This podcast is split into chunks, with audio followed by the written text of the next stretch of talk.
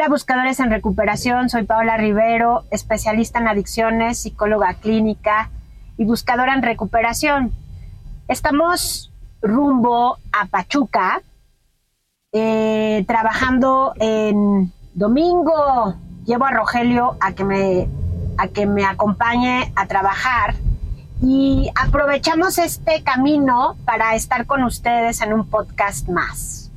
Hoy vamos a hablar de celos y vamos a intentar dejarles imagen y audio en los podcasts para que ustedes puedan acceder a un poquito más de información y a dialogar con nosotros, si es posible, mándenos sus preguntas, mándenos sus comentarios. Este tema es súper, súper intenso. ¿Cómo estás, Rorro? Hola, ¿cómo estás?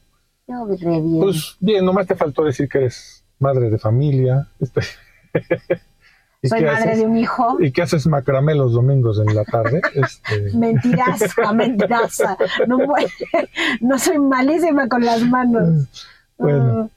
Y pues ahí estamos este, otra vez retomando lo de los podcasts y aprovechando el viajecito en carretera, ¿no? Entonces, si no, si ven que no veo la cámara es porque pues estoy manejando. Entonces, este, pues ahí vamos. Y pues vamos a empezar con el tema, ¿no? Que se arme la machaca. Mándenos sus preguntas, mándenos sus comentarios, qué opinan. A lo mejor las preguntas no las vamos a poder contestar porque no es en vivo, pero sus comentarios serán bienvenidos. Todos los comentarios van a ser bienvenidos. Y vamos a platicar de celos. Celos, este, es un concepto creo que un poco complicado para entrarle, ¿no? Son buenos, son malos, ¿qué son? ¿Por qué se dan? Este, ¿qué, tanto tiene que ver mi historia con mis celos? Este, pues muchas cosas. Entonces, ¿qué te parece, Pau, si empezamos con qué son los celos? ¿Qué son los celos?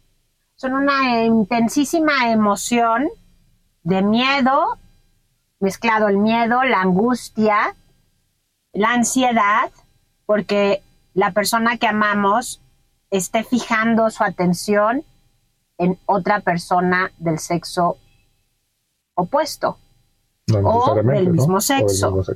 Es decir, que nosotros dejemos de ser importantes para la persona que amamos y entonces pensemos que su mirada va dirigida a alguien más. Ahora, la mirada implica, pues hay tipos de miradas, ¿no? o sea, hay de miradas a miradas, ¿no? Roro, estamos hablando desde la psicoterapia, la ah. mirada emocional. ok, ok, ok, ok. Pero, hay pues, miradas, hay, de miradas a miradas, pues, eh, pues si no es lo mismo, este, bueno. No, no, no es lo mismo, pero miradas. ok, ahora, al fijar, al fijar yo mi emoción en otra persona, ¿es necesariamente porque quiero dejar a mi pareja?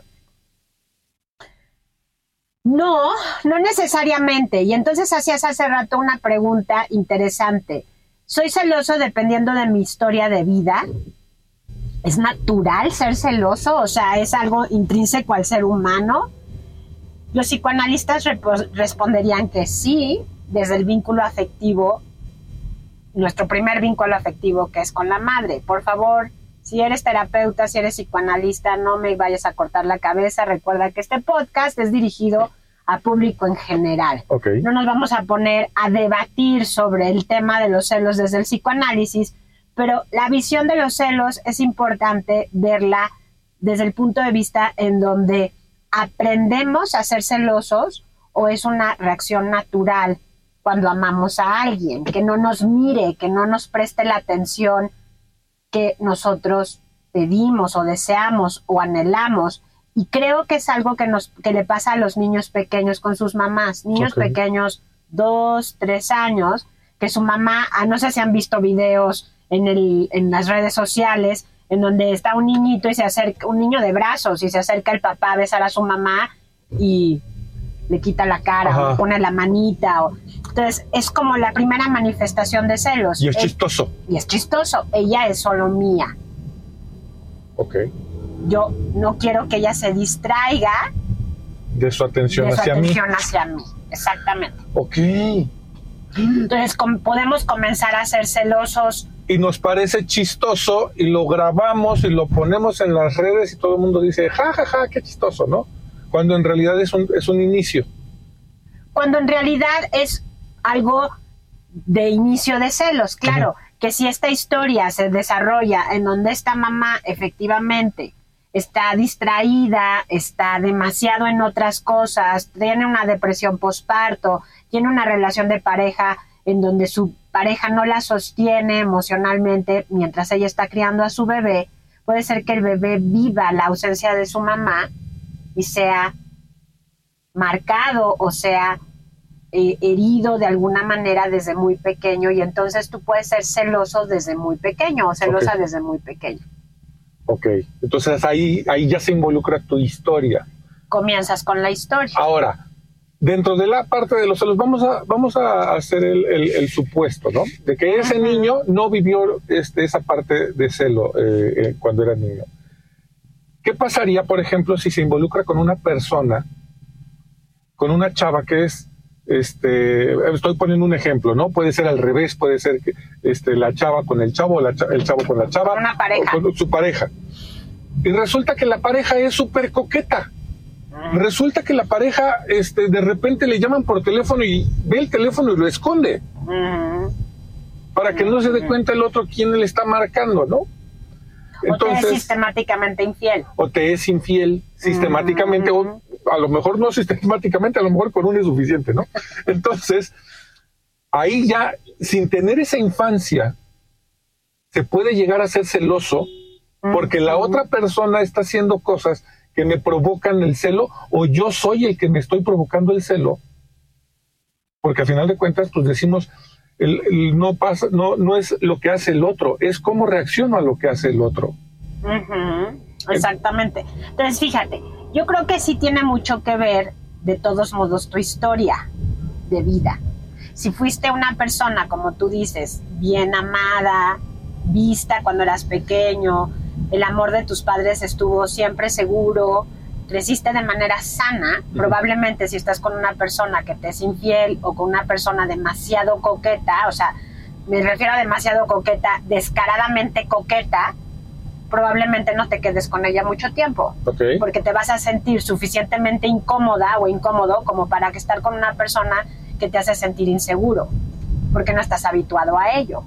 ok, bueno, Entonces, cuando crecemos en ambientes en donde somos personas seguras, bueno, también se trata de que en la adolescencia puede ser que hayas tenido una infancia más o menos segura y en la adolescencia hay muchas inseguridades, redes sociales en nuestra época no, ya estamos diciendo edades, pero bueno, este, somos más jóvenes y bellos de lo que aparentamos. Pero... Claro, yo tuve Facebook a los ocho. Entonces, fíjate, como estas personas vamos haciendo, ¿no? Como creando también una identidad basada en lo que la sociedad nos está pidiendo. Y si somos personas hipersensibles, y esto no es responsabilidad ni siquiera de la misma persona hipersensible, y crecemos en ambientes en donde está de ambientes sociales en donde se nos demanda demasiado mm. como vestirnos de determinada manera, actuar de determinada manera, pertenecer a cierto grupo social, entonces vamos a generar inseguridad. Entonces por eso, papás de adolescentes tenemos que tener cuidado y tenemos que acompañar a nuestros hijos en, la, en la transición y en en, la, en, la, en la conformación de su identidad. ¿Qué pasaría si yo me caso con esa persona que me hace sentir mal? A final de cuentas, también hacemos eso. Porque también tenemos ese pensamiento de no merezco algo, no merezco a alguien mejor, no merezco a alguien que me, o sea, esto es algo que pues, si no estoy con esa persona, pues no voy a poder estar con absolutamente nadie. O sea, hay pensamientos que nos llevan a estar con personas que, aunque nos hagan sentir mal, ahí estamos. Exacto. Entonces me caso. Entonces vamos hablando, entonces vamos cambiando de cómo nos vamos transformando de personas seguras medianamente en la infancia a personas inseguras conforme vamos teniendo relaciones con diferentes personas. Ok. Entonces, si yo, si yo tengo una relación con una persona que me lastimó porque, porque para ella me fue infiel y entonces yo tengo esa idea de que no soy suficiente o de que no fui suficientemente bella, inteligente, capaz para que no se fijara en alguien más, pues por supuesto que empieza a generarse una inseguridad. Entonces llegas a la siguiente relación con miedo. Claro. Y a lo mejor la siguiente relación no te hace sentir eso y sin embargo tú sientes esa inseguridad por lo que te hizo la pareja anterior y eso pasa muchas veces, ¿estamos de acuerdo? Totalmente y aparte es muy normal que comparemos y que nos comparemos a nosotros mismos, cómo éramos antes, cómo nos sentimos con esta nueva persona y sobre todo si hubo dolor. Entonces, por supuesto que puede ser que en, un principio de tu vida sentimental no hayas tenido celos y vayas formando inseguridad y entonces vayas... Te vas convirtiendo en una persona celosa. Puede ser que seas una persona celosa. Ok. Ahora, es... Hay, hay, eh, bueno, hablemos un poquito de nosotros, ¿no? También eh, compartamos un poquito lo nuestro para que, porque es punto de vista, ¿no? Yo hasta donde sé, no soy celoso. Tú, tú serás la, la, más indicada para decir si yo soy celoso o no soy celoso.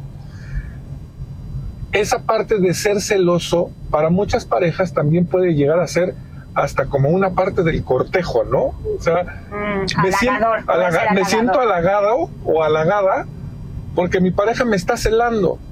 A mí, Rogelio, personalmente, no me parece eso. A mí me parece completamente lo opuesto. Por eso digo que también hablemos un poquito nosotros por nuestro punto de vista.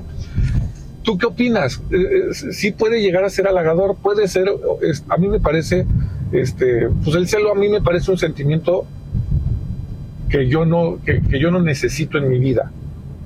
Pero entonces, cuando escucho esa parte de, ay, es que se siente tan bonito que te celen. Digo, ah, caray, ¿a poco? Entonces, no entiendo esa parte. Ayúdanos a entender ese, ese discurso. Es que a lo mejor puede ser como una muestra de amor incondicional, ¿no? O sea, no te quiero compartir con nadie, quiero que sea solo mía. Y es como una cuestión romántica. Como una, como una idea, pero también muy de Hollywood, muy aprendida. Ok. ¿No? Una persona que vive celos realmente no es una persona que la pase bien, se siente insegura, no se siente amada. Ah, ok. Entonces, cuando te están celando, preocúpate, porque entonces el otro no se está sintiendo suficientemente seguro en la relación. Claro. Y la pregunta es, ¿por qué no se está sintiendo seguro? ¿Qué está pasando en la relación? ¿Qué le pasa a esta persona, a él o a ella que está demostrando celos? Celos chiquitos como, este, oye, no sé, pequeños celos como te está hablando alguien mucho por celular y quién es esa persona y preguntas y como que no te parece, ¿no? Sobre todo las mujeres tendemos a ser más perspicaces porque socialmente, no sé si en todos los países donde nos están escuchando, pero socialmente en mi país, que es México, los hombres tienden a ser infieles. Y es bien visto. Es normalizado, ¿no? Por eso es bien visto. Eh, pero... Porque cuando algo es normal, es porque está bien. Qué gacho, ¿no? Qué gacho. Pues, sí, o sea, si nadie, lo, yo pensaría que no, yo pensaría que no, que, yo pensaría que lo, que lo normal no es que sea bien visto. Por ejemplo, eh, el otro día platicábamos del, del servicio. El que en México carezcamos de, de, un buen servicio y se normalice no significa que sea bueno, significa que, que nos tenemos que adaptar al mal servicio entonces, eh, y, no me parece. Hay muchos lugares en donde se da muy buen servicio. Muchísimos lugares, pero lugares comunes a los que a los que vamos, pues de repente ya hasta, ya hasta nos reímos, ¿no? Ay, pues pues ya me llevo todas mis revistas para poder leer porque me van a tardar cinco horas en atenderme. Entonces, y eso, pues es normalizar el, algo malo que es lo que estás diciendo, ¿no? Exacto. Que hasta termina siendo bien visto, que, no debería, creo que no debería. No, no debería, por supuesto que no. Pero es. Pero, pero entonces, ¿a qué voy con esto? Si tú puedes, entonces, normalizar algo como la infidelidad, Híjole.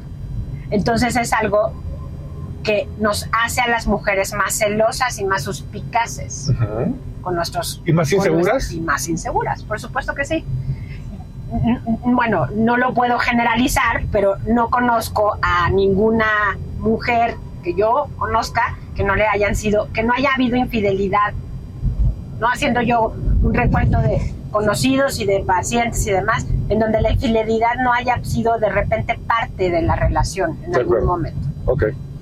Ya sea porque vienes de una relación de pareja en donde fue, te fueron infiel y entonces la nueva pareja tiene que lidiar con eso, inseguridad de su pareja, o bien en donde en la pareja se quedan juntos a pesar de la infidelidad que hubo.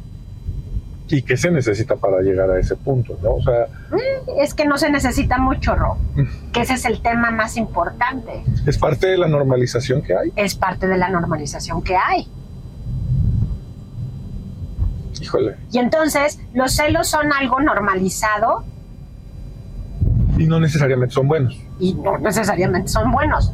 La suspicacia, el andar checando celulares, el andar, no, que no está bien porque estás rompiendo privacidad, pero entonces dudas, porque, estás, porque creces en un ambiente, en una sociedad permisiva en cuanto a la infidelidad masculina, A eso iba. masculina. ¿Qué tanto es permitido entonces esa parte de checar celulares?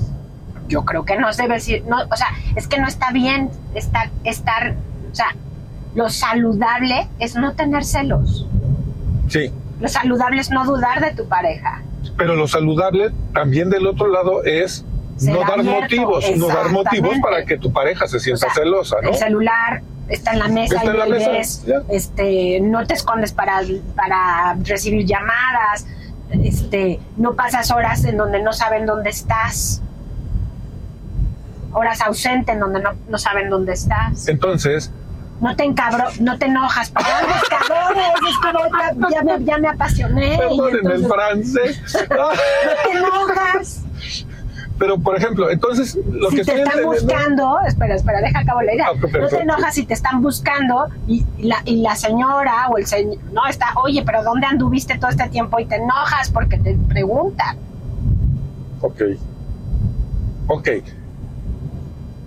Entiendo perfecto. Entonces, lo que estoy entendiendo, si, me- si, si, si los buscadores nos ayudan, es que lo- los celos no son buenos.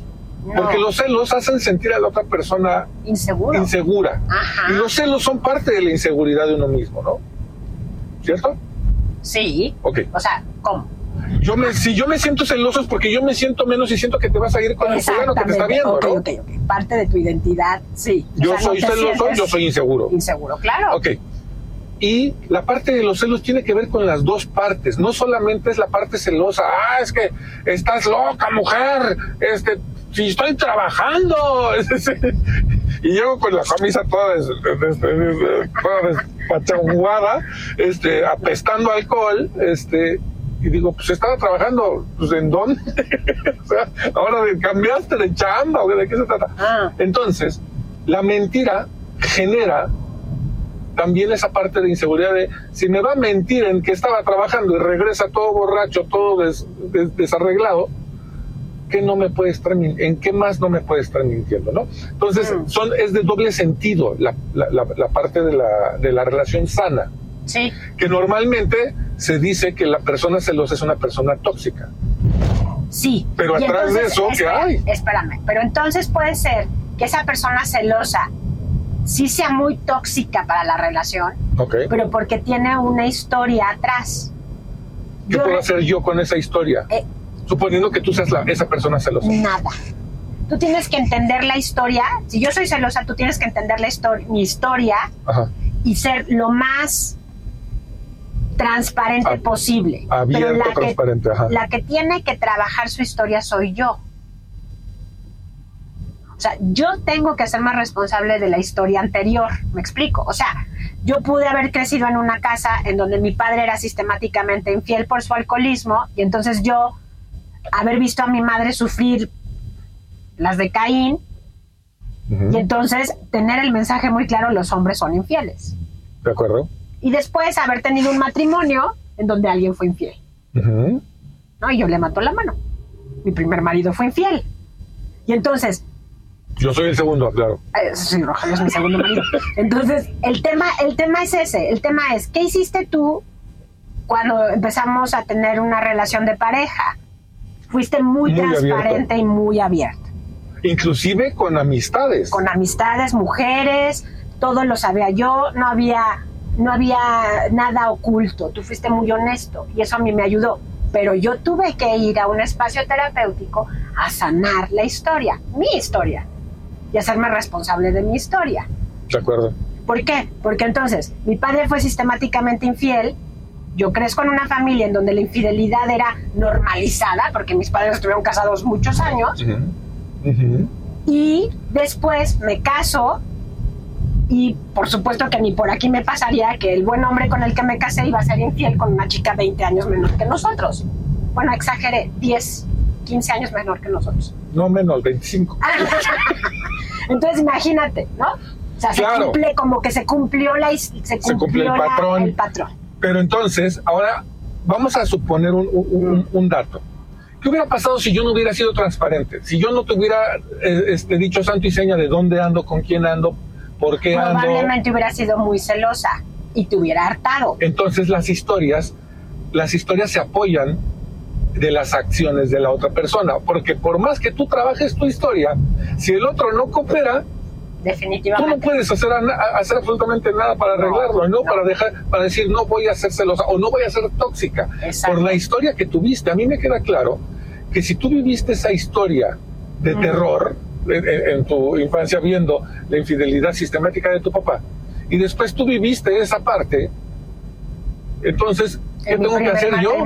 ¿Qué tengo que hacer yo? O sea, yo tengo que hacer mucho de mi parte, pero, pero estaremos de acuerdo que muchos no, no cumplimos con esa parte y entonces decimos, pero esa es bronca tuya. Si tú eres celosa, eso es problema tuyo, no mío. Yo no estoy haciendo nada malo. nada malo. Entonces, el secretismo también es algo malo. Así como el celo es algo malo, el secretismo va de la mano. Y entonces, el tema es, tú y yo no nos conocimos al primer, no nos conocíamos en el primer error cuando nos conocimos. O sea, ya estábamos grandes, yo ya tenía un hijo de 3 Yo ya tenía 15. Tú tenías 15. ¿Tú ya tenías 15 años? Sí, sí, yo sí. Yo soy una saltacunas porque ya tenía un hijo de 3 años. Y entonces ya estábamos en una vida de adultos propiamente dicho. Exacto. ¿no? Entonces tú ya tenías una vida de soltero y entonces también de mi parte tenía que suceder que yo entonces entendiera que tu vida pasada a mí de, pasado, o sea, antes de mí, exacto, era tu vida. Entonces yo hacía un trabajo interior en terapia, ¿no?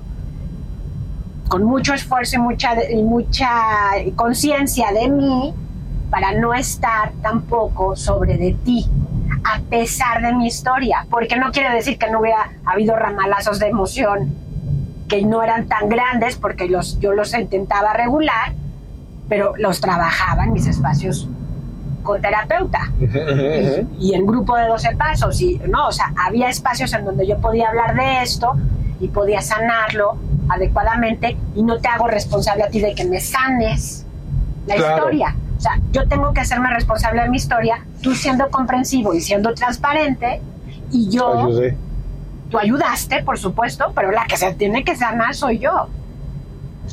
O sea, no te puedo, no puedo, o sea, si hubiera sido injusto contigo, decir, es que todos los hombres son iguales. De acuerdo. De acuerdo. Y es muy injusto, porque entonces no le estoy dando una oportunidad a la relación.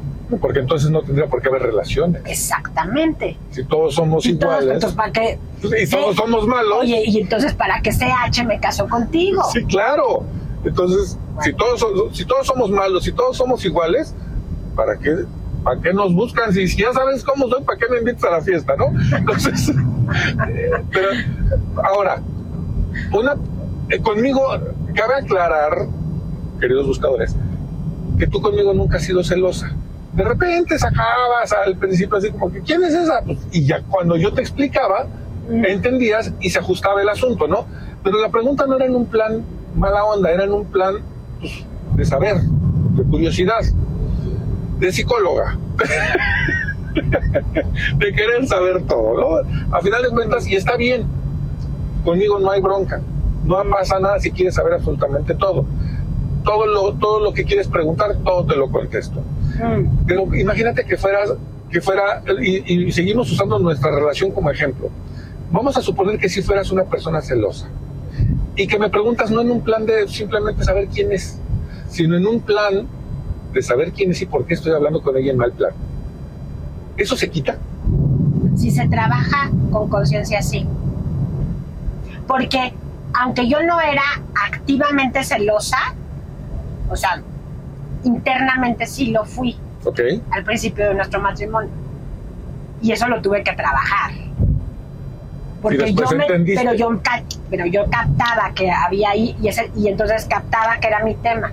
Por tu respuesta, este, fresca. Pero yo siempre hiperatenta a cómo tu tono de voz, qué tan abierto eras en el celular, qué tanto dejabas el WhatsApp abierto en la, en la, computadora, ¿no? O sea, y de repente, pues sí, metichona, intensita, ¿no? O sea, yo, pero entonces a, a trabajarlo, a regresar a mí, a regresar a mí, porque ese era mi tema. Yo no me acuerdo de eso. pero al final de cuentas no lo hiciste abiertamente. Sí. No, lo hiciste no abiertamente. Lo abiertamente porque sabía que no era justo, pero también sabía que Tenías que ir con cuidado. O sea, porque yo, yo tenía que ver qué onda también. Te tenías que cuidar. Me tenía que cuidar. Entonces, sí, al principio sí revisaba yo un celular. Buscadores, revisaba su celular.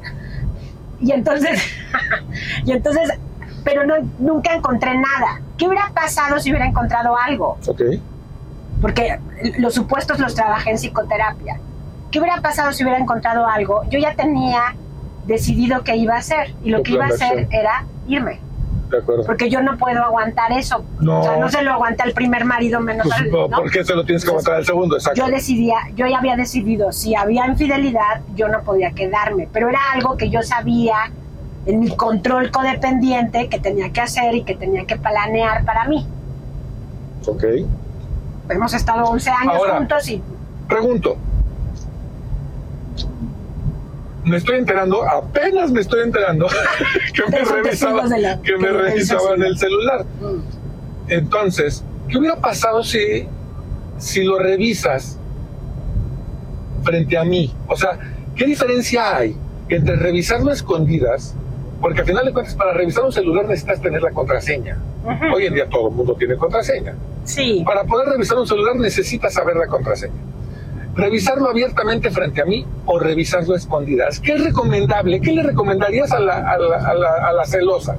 Lo que pasa es que no, no, voy a hacer una recomendación porque cada vida es individual. Ok, ok.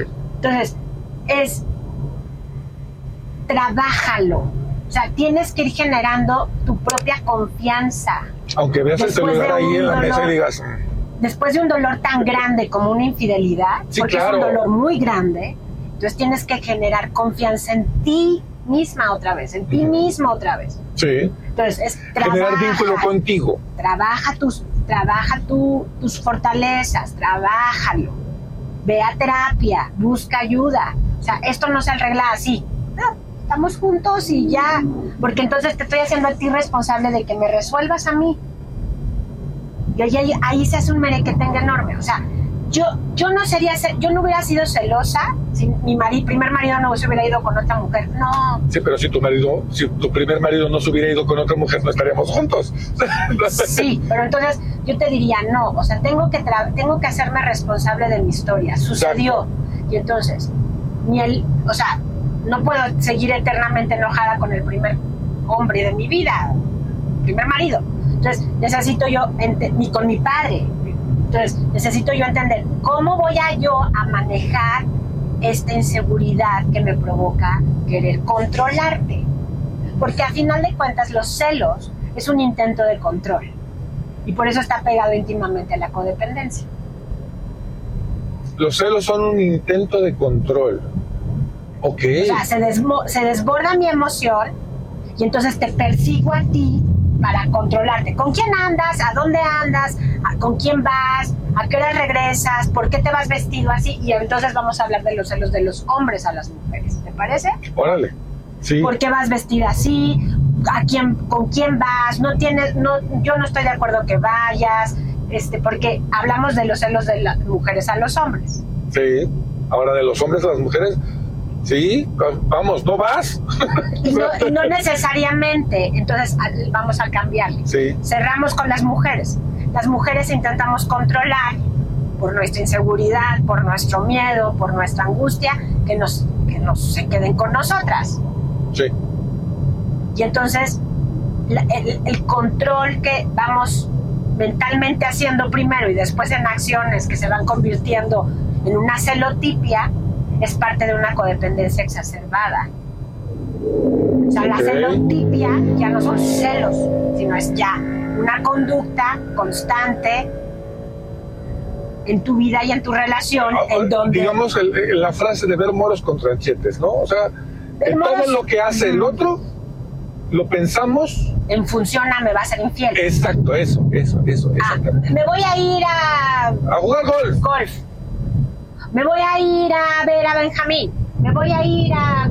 Fue mi cumple y me voy a ir con mis cuates. Entonces ya, entonces yo ver a dónde va a ir, con quién va a estar, seguramente va a haber mujeres, la, la, la. Entonces mi mente está maquinando. Sí. Todo en función, en a la infidelidad. a la infidelidad. Eso ya es una celotipia. Y eso ya está grave, ¿no? Eso es ya- eso es vivir, Eso es vivir vivir muy perseguida, mal, ¿no? O vivir sea, muy mal. Entonces, ahí, hasta ahí, eh, celos de mujeres, sí. celos de hombres. Chan, chan, chan. Los hombres que son celotípicos generalmente tienen cola que les pise. Ok. Entonces, el, el, el hombre que es lo típico es porque el león cree que todos son de su condición. Generalmente sí. Acuérdate que no puedo general, no puedo decir todos, no, no. No, no, no. No, Pero generalmente. Sí. Sí, hay hombres que, les, que sus mujeres han sido infieles y entonces eh, efectivamente desarrollan una celotipia como la que te platiqué hace ratito, en donde generalizan y entonces están súper asustados y entonces este muy difícil contender con una parte en todo momento me están queriendo ver la cara. Esa es la historia de vida. Pero en otro tipo de celos, generalmente es que son infieles ellos y entonces el león que todos son de su condición. Y es una parte del yo sí puedo, pero ella no puede. Es una parte de yo sí puedo y ella no puede, pero también es una parte en donde creo que hay dos vías ahí. Una es, yo creo que tú puedes hacer lo mismo porque yo estoy haciendo lo mismo y entonces me persigo. Y eh, por otro lado, también está el yo creo que tú puedes hacerme lo mismo por venganza Ok. o yo creo que entonces mejor te distraigo con esto para que no te estés fijando En lo que estoy en haciendo lo que yo yo. estoy haciendo.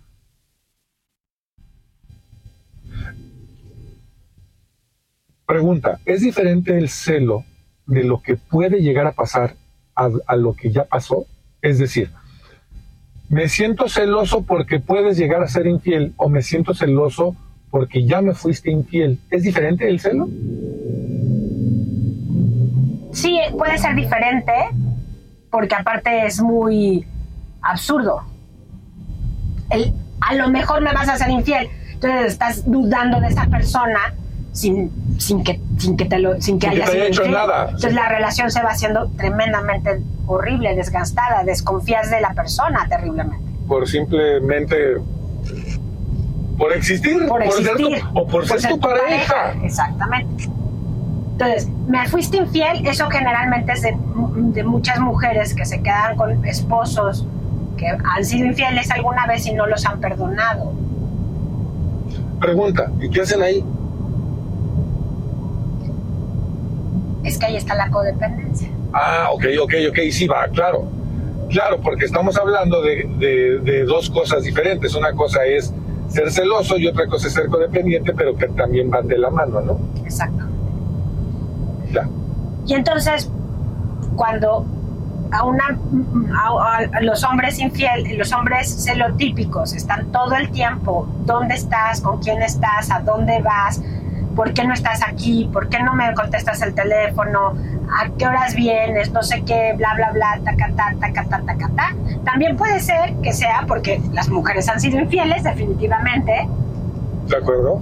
o porque sospechan que sus mujeres son coquetas o son muy atractivas, no sé, pero también tiene muchísimo que ver con la conducta del hombre. Yo soy celoso porque yo soy infiel Claro. y entonces necesito celarte.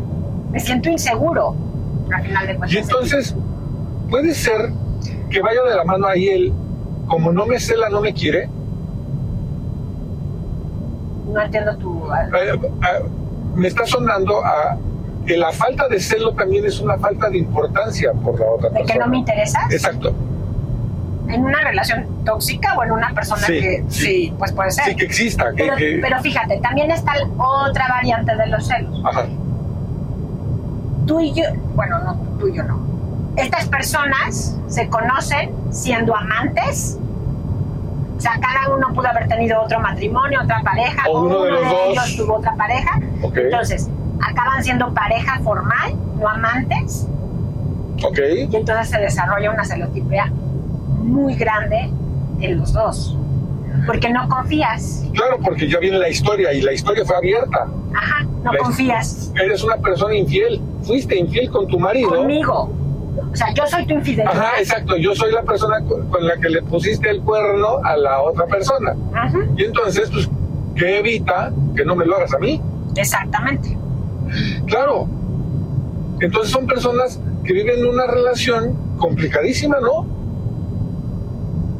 Un- una relación complicadísima y una relación eh, pues muy difícil, muy, muy, muy de miedo. De De mucho inseguridad. miedo, de mucha de mucha inseguridad. Porque lo que le hiciste a, a- a tu pareja anterior, o lo que yo le hice a tu pareja anterior, va a provocar que esta relación sea más compleja. Exactamente. Exactamente. Claro. Órale, qué intenso. Entonces, cerrando el punto. Los celos no son buenos porque nos hacen sentir, tanto el que siente celos como la otra persona, los- las dos partes se sienten, pues se sienten mal. ¿no? Hay, la- los celos se viven de diferente forma, tanto en mujeres como en hombres. El, y el celo, aunque tiene que ver con nuestra historia, platicábamos de la parte de los bebecitos de un año, dos años, ¿no? Y que aunque no tuvieras esa historia de celos de niño chiquito, puede ser que se despierte ese sentimiento a partir de acciones en esta relación, en la relación, en la relación actual. Aunque no los hayas sentido antes, los puedes empezar a sentir en cualquier momento. ¿Estamos de acuerdo? Sí, totalmente. Y que la intensidad de los celos también depende de nuestra historia, lo que decías ahorita al final. ¿Qué tal, Exacto. que la, qué tal que la relación de pareja empezó con que uno de los dos o los dos fueran infieles anteriormente, ¿no? A sus respectivas parejas con la pareja actual. Y los celos en las mujeres son diferentes a los celos en los hombres, Sí. en la mayor parte la de los casos, no parte de, lo- generalizamos. de los casos, exactamente. En- y que los celos se pueden trabajar. O sea, que los celos, si, si, fuera, si fuera una enfermedad, se puede curar. Sí. Si fuera una enfermedad. ¿O es una enfermedad? No. No es una enfermedad, ¿no? Entonces, si fuera una enfermedad, tiene cura. Pero tienes que trabajarlo. Y que la relación es de doble sentido. No se trata nada más de que tú te sientes celosa y yo sigo mi vida normal y digo, ay, mi mujer es celosa. No, yo también tengo que hacer mi parte para que mi mujer no sienta celos. Tengo que ser abierto, tengo que ser honesto. Tengo Ajá. que, o sea, si quiero ponerle el cuerno a la persona, ¿por qué le quiero poner el cuerno? Pues mejor termino la relación y ya me voy con quien sea, ¿no?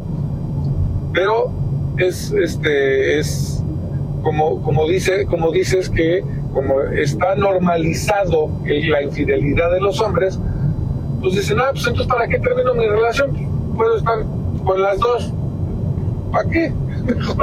Terminas una y empiezas otra, ¿no? En lugar de empezar una y luego terminar la otra. Eh, sí. Y entonces estamos hablando de, de, de comportamientos de género, de de, de aprendizajes de cómo ser hombre, cómo ser mujer, qué es lo que te corresponde a ti como hombre hacer o se espera de ti como hombre hacer en la masculinidad y en mí como mujer aceptar y tolerar dentro de una relación de pareja. Entonces, hay muchas cosas que, que, que, están alrededor de los celos. Pero lo que yo creo que podríamos eh, ayudar a, a, los buscadores, a las personas que, que nos están escuchando, a entender es que la relación de pareja tiene que ser de ida y vuelta. Eso, eso, de doble sentido, sí, sí, sí. Tengo que ah, saber pedir, saber dar en una relación sana, saludable. De acuerdo. Y si hay una celotipia, tengo que buscar ayuda. O sea, no se, no se quita la celotipia solamente pensando, quiero dejar de ser este, celosa o celoso, sino es poco a poco. ¿no? O sea, es poco a poco. Es y también dependiendo de lo que haga mi pareja, ¿no? O sea, también si mi pareja no coopera, pues ¿cómo me voy a curar? ¿Cómo, cómo voy a quitarme los celos? Exactamente. Entonces, hay ciertos puntos que podemos platicarles a los buscadores sobre qué es lo que yo tengo derecho a pedir en una pareja. Ok. Para, para para poder entender que mi no estoy contigo para que tú me hagas feliz. Ese es un primer punto. Ok. O sea, yo tengo que aprender a ser feliz.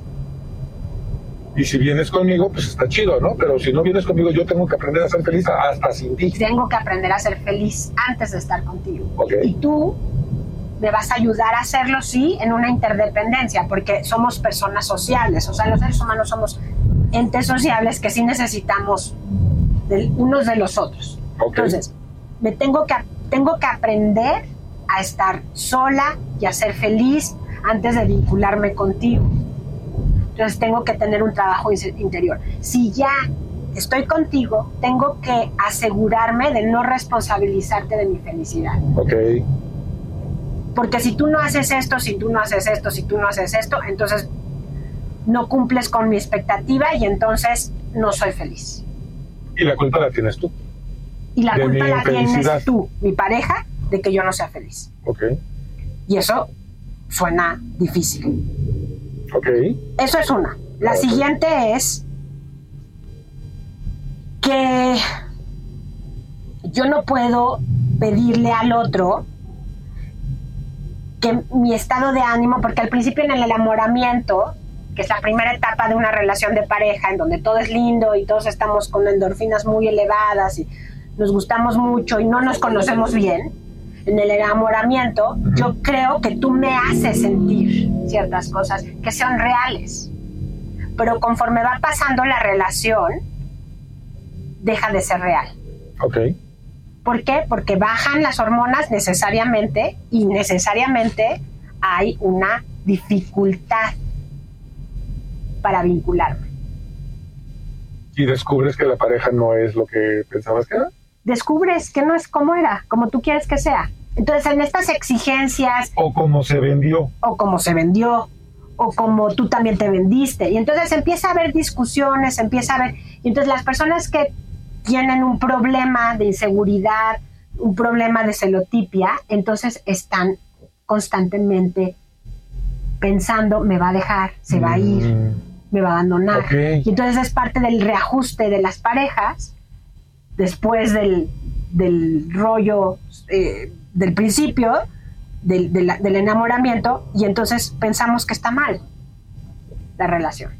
Ya no me haces llegar allá. Y entonces ahí empiezan también las infidelidades, pero también ahí empieza la, la inseguridad del otro si es que hay mucha inseguridad. ¿Sí me explico? Sí, sí, sí, sí, sí, claro, claro, claro que sí. otro punto importante es que las relaciones de pareja son espacios para crecer. Son espacios para aprender de nosotros mismos. Entonces, tú me ayudas a aprender de mí y yo te ayudo a aprender de ti. Y es responsabilidad de los dos darnos oportunidad para crecer y para aprender. Entonces, en una, en una pareja sana se necesita tener espacio de aprendizaje, de mucho diálogo, pero también paciencia, para que el otro pueda aprender lo que yo estoy mirando, pero desde afuera. Sí, porque cuando se acaba la luna de miel, como lo decías en el punto anterior, cuando se acaba la luna de miel, hay que seguirle. Y seguirle significa también conocernos, significa aprender del otro, aprender cosas nuevas, aprender a, a llevarnos bien. O sea, que si yo dejo los calcetines tirados por toda la casa, también hay, hay cosas que, entender ahí. Yo tengo que aprender a recogerlos. Exacto. O sea, no se, no se trata de que tú tengas que aprender a vivir con eso. O sea, lo que se tiene que corregir es lo que está mal. ¿No? O sea, porque estamos acostumbrados a normalizar las cosas que están mal. Exactamente. Entonces, ay, bueno, pues es que deja los calcetines tirados por todos lados. Bueno, pues no pasa nada. No, sí pasa. Entonces, fíjate, otro punto importante es, muchos de nosotros tenemos pareja para, para escaparnos de nuestra realidad interior, de nuestro dolor interior, para anestesiarnos. Entonces, estoy contigo por el rush, por la novedad, para, que, para que me ayudes a anestesiar mi propio dolor. Y yo te diría, está mal. o sea, no, no, no puedes estar con el otro para anestesiar el dolor. Entonces, muchas veces estoy en relaciones de pareja buscando también. Y se termina la luna de miel, termino la relación y me busco otra para volver a vivir en luna de miel y vivo eternamente en lunas de miel. Y vivo eternamente queriendo alcanzar estar adormecido. Claro. Anestesiada. Entonces no crezco. Yo no le puedo pedir eso a la relación que sea mi... Para eso no son. ¿No? Ok. Entonces, fíjate, de manera eh, poco realista, pienso que mi pareja debe de proporcionarme cosas que no son de su responsabilidad, incluso económicamente. Entonces, de manera poco realista le estoy pidiendo al otro cosas que no le corresponden y que no me va a dar. Entonces también es importante decir, no voy a buscar en esta pareja algo que no, no es su responsabilidad. De acuerdo. Y el asunto es que para mi, mi, mi pareja es un espejo, es mi espejo. Si yo estoy siendo celosa, ¿qué está reflejando este hombre de mí? ¿Me explico? Entonces, si yo estoy siendo celosa es porque este hombre está haciendo ciertas cosas que reflejan mis celos. Entonces, ¿a qué voy ¿No que los provocan? Bueno, que los provocan, pero como estamos hablando de que cada quien se hace responsable, sí. entonces no los provoca, lo refleja. Okay. Yo me tengo que hacer responsable de mis celos. Entonces, si él es una persona coqueta o ella es coqueta, ella es o él es ha sido infiel o fui su amante y ahora somos pareja o yo vengo de una relación en donde bla bla bla, entonces ahí es donde fueron infieles, ahí es donde yo tengo que hacerme responsable. ¿Qué de mí estoy viendo en él? ¿Qué de mi historia se está viendo reflejada en él? Claro. Ok, ok, ok. Me, cuesta trabajo entender esa parte. Porque, ¿qué tal que.? No, pues sí. sí. Ok. Entonces, ¿a, qué voy con esta aseveración? Yo no puedo responsabilizar al otro de mis celos. Nunca. Yo tengo que hacerme responsable de mis celos. Otra vez. Yo no puedo responsabilizar al otro de mis celos de lo que yo siento, de mis celos. Y eso, pero eso es lo que normalmente pasa, ¿no? Exactamente. Entonces por eso se hace tóxico. Clac, clac, clac, clac, clac, clac, clac, clac. Porque entonces tú eres culpable de que no me. Entonces, clac, clac, clac. Y entonces ahí estás, ahí estás, ahí estás, ahí estás en una revoltura. O sea, porque tú te vestiste así y lo hiciste simplemente para provocarme. Exacto. No te vistas así. Ajá. O porque tú le hablaste a tu exnovia. Ajá con la que fuiste muy feliz, pero ahora es tu amiga. Ok. Lo hiciste para molestarme. De acuerdo. Y entonces te responsabilizo a ti de mis celos. Claro. Y entonces, eh, ¿estás reflejando algo mío? Por supuesto que sí. De acuerdo. Y entonces, tú eres una mujer guapísima y quieres entonces que esa guapez no salga más que en tu casa. Y la controlas y la controlas y la controlas. ¿Está hablando de tu inseguridad, tus acciones? Mm, Por supuesto que sí. Ya. Es tu espejo. De acuerdo, de acuerdo, de acuerdo. Entonces, es súper importante que sigamos una y otra vez trabajando en nosotros. Una y otra vez compartiendo dolor, compartiendo lo que me hace sentir. O sea, te puedo platicar lo que me pasa, claro. Puedes comprender lo que me pasa, claro. Lo que no puedes hacer es hacerte responsable de lo que me pasa. De acuerdo. Porque me pasa a mí, yo tengo que serme responsable. De acuerdo. Qué intenso. Súper intenso. El tema de los celos es un tema, un temazo. Rudísimo. Nos quedan cinco minutos porque la cámara se va a apagar. Buscadores, les dejamos un abrazo. Muchísimas gracias por acompañarnos. Seguramente van a ver brinco y brinco y salto y salto. Y entramos a la zona de la carretera eh, que nos llevará a nuestro destino. Y entonces está, no está tan bien pavimentada como la autopista. Les dejamos un abrazo. Muchas gracias por escucharnos. Compartan esto, denos una buena reseña y si no les gustó también, Exacto. déjenos sus comentarios, déjenos sus reseñas, porque eso hace también que el podcast pueda llegar a más personas. Cuídense y nos vemos bien pronto. Gracias. Adiós.